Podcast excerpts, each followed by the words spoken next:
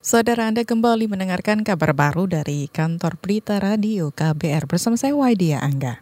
Densus 88 anti teror menangkap 9 terduga teroris di sejumlah wilayah di Jawa. Seluruh penangkapan itu dilakukan kemarin. Juru bicara Mabes Polri Dedi Prasetyo mengatakan 8 orang ditangkap di Jawa Tengah dan satu orang di Jawa Timur. Kata dia sebagian besar dari mereka pernah ke Suriah untuk bergabung dengan ISIS. Yang menjadi catatan penting, di antara sembilan pelaku terorisme yang sudah berhasil diamankan oleh Densus 88, tujuh di antaranya pernah berangkat ke Suriah, dua belum pernah berangkat ke Suriah. Artinya bahwa para pelaku yang tertangkap pada tanggal 14 kemarin sudah memiliki satu pengalaman, yang dua sudah memiliki kemampuan dan tentunya juga memiliki militansi yang lebih.